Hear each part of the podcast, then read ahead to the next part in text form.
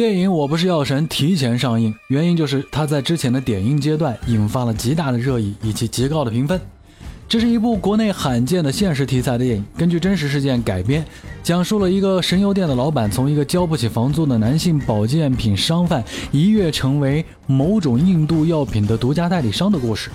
紧扣中国现阶段存在的医疗、住房、教育等方面的问题，所以能够引发广大观众的强烈共鸣。目前影片在微博上已经扩大到六十二位大 V 评分，推荐度已经达到了 百分之百。 著名编剧史航看了这部电影之后忍不住点赞，当代艺术对当代能有多好，就是要拍出这样的电影，让病遇见药。这部电影做到了。敬礼。病没治好就吃掉了一套房子的钱，一两年能花光中低收入家庭毕生的积蓄。我不是药神最近刷屏道出了进口药贵国产药弱的现状，无奈之下，部分罕见病、危重症病患只能寄希望于高风险的海外代购药。今年五月，我国出台了抗癌药物零关税的政策，但测算显示，能节省的费用确实是有限的，而绝大部分进口的药物由于没有纳入医保范围，所以海外药品，尤其是印度仿制的药代购依然火爆，由此也就滋生了千亿元级的灰色利益网。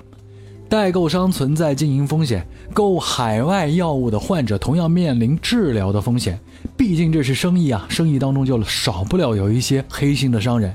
代购印度仿制药不可控的因素极多，患者难免会遇到假药问题。有的代购者害怕失去顾客的信任，每三片药里面放两片假的，有一片还是真的，以此来维持代购药有效的形象。有数据显示，网上代购境外抗癌药一半以上被证明是假冒的产品，不少患者呢是因此而贻误病情。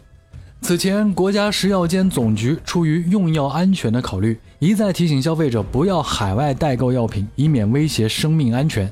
为了减轻患者的用药负担，我国从五月一日起将进口抗癌药物的关税降为零。五月二十三号，国家药品监督管理局、国家卫生健康委员会又发布优化药品注册审评审批的有关事宜的公告，对于境外已经上市的防治严重危及生命而且尚无有效治疗手段等疾病的罕见病的药品，进口药品注册申请人研究认为不存在人种差异的，就可以提交境外取得的临床实验数据，直接申报药品上市注册申请。这意味着部分救命的进口药进入内地市场的速度将明显加快。今天的头头是道完整版节目就将会从《我不是药神》这部电影背后的真实故事说起，希望帮大家解开一些问题的答案，比如为什么他们要去印度买药啊？为什么印度的药这么便宜啊？仿制药和专利药有什么区别呀？仿制药是假药吗？我们国家的药品又是怎么定价的？各位在听完这期节目之后，在聊到《我不是药神》这部电影的时候，